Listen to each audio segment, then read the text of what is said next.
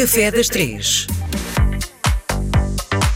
Quinta-feira, Vítor Sobral, o nosso homem do Café das Três. Há uma coisa que eh, tenho conversado com muitos eh, enólogos e eu tenho falado com o Vítor Sobral que muito provavelmente é coisa que o Vítor Sobral já experimentou. Toda a gente diz que eu devo experimentar um Barca Velha, que o Barca Velha é o vinho mais emblemático do nosso país. Nunca tive o prazer de o experimentar. É efetivamente algo que eu tenho que fazer antes de morrer? Ah, preferência várias vezes. Sim. Mas a questão é que o Barca Velha não é propriamente um vinho acessível, não, há, não é fácil de comprar, é caro.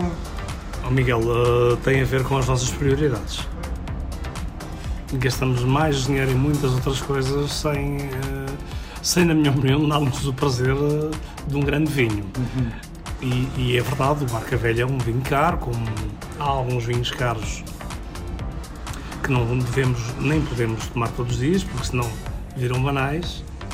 Mas o Barca Velha, na minha opinião, é daqueles vinhos que vale a pena um dia perder no bom sentido a cabeça e comprar e tomar com, com alguém uhum. que também, também gosta. Uhum. Sei que para o Vitor a importância da escolha da bebida é grandiosa. No fundo, vai definir aquilo que vamos uh, comer. E a pergunta que lhe faço é: quando alguém se senta no seu restaurante e pede algo para comer, o que é que vem primeiro? É o vinho ou é a comida? Ah, é possível as duas coisas. É, é possível eu pedir uh, o vinho e pensar, não, com este vinho eu quero comer determinado prato, e é possível pedir o prato e depois dizer, não, em função daquilo que está pediu, a característica do vinho tem que ser uh, esta, não é? Portanto, eu acho que as coisas não podem ser uh, fechadas hermeticamente, é possível sermos flexíveis uh, ou começando por um lado ou, ou pelo outro. Uhum. O que na verdade tem que existir é conhecimento uh, quando se faz uh, esse pedido. Por exemplo, aquilo que eu trago hoje para o nosso Café para o nosso Três. café das três, para o, para o nosso lanche, é uma coisa que é extremamente difícil comer bom em Lisboa. São croquetes. Assim, um bom croquete para um lanche é uma coisa fantástica, mas até as crianças gostam de croquetes. Sim. Eu pessoalmente adoro um croquete com, com uma cerveja, um bocadinho de piripiri e mostarda. Uhum. É extremamente difícil arranjar croquetes bons, porquê? Porque as pessoas não querem pagar o trabalho que dá fazer um bom croquete. E um bom croquete nós temos que assar a carne, temos que a desfiar toda, temos que a envolver. Bem, Um bom croquete dá uma trabalhada louca. Mas depois uh, o prazer por uma coisa tão pequena é fantástico. Bom, com- Salgados bons é uma coisa muito fantástica.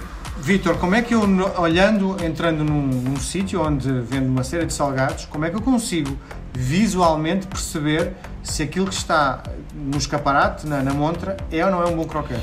Como é que visualmente eu chego lá sem o experimentar? Se ele for muito grande e tiver ou tiver aspecto seco, não vai ser bom.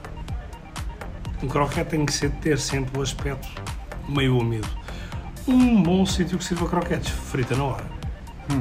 Bom, hum, alguns croquetes que tenho visto muito em Portugal têm umas ervas aromáticas eh, que lhe dão um certo paladar. O Vítor, quando confecciona os croquetes, usa essa tal erva aromática?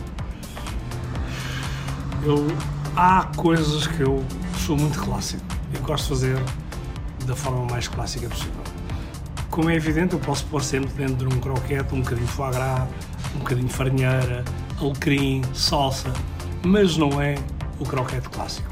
E se o fizer, tenho que dizer ao cliente que tem essa, essa alteração. O, croque- o croquete clássico é um croquete simplesmente de carne e ponto final. Tenho que lhe fazer esta pergunta porque muita gente vai ao engano. É verdade que em alguns sítios em Portugal os croquetes são feitos com restos que vêm e sobram das carnes? Eu acho que há uns anos atrás isso acontecia, hoje, eh, hoje eu diria que é quase impensável isso acontecer. Para quem está em casa, como é que escolhemos a carne para uh, fazer os croquetes? Tem que ser uma carne que eh, a- asse bem ou estufe bem no forno, não é? Eu normalmente faço. eh, É estofado, não é frito? não, isso é depois, ela é assada no forno.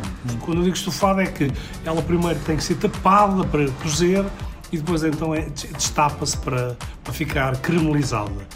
Eu faço os meus croquetes com, com um peito de, de novilho e chamão. E quê? Chamão. É um género de carne? É, uma carne gelatinosa. Sim, sim. Muito bem. Vitor, nós voltamos a conversar na próxima semana. Obrigado. Obrigado.